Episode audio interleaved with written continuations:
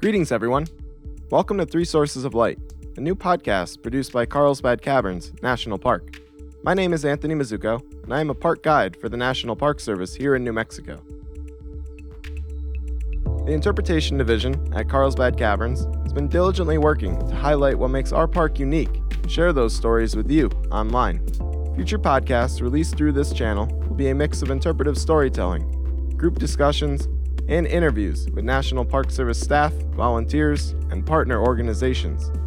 My colleagues are eager to share their knowledge and shed some light on a variety of topics, including Carlsbad Caverns' elaborate cave system, biodiversity within the Chihuahuan Desert, cultural stories about explorers of decades past, the astronomy of a dark sky, and recreational opportunities for your next in person visit.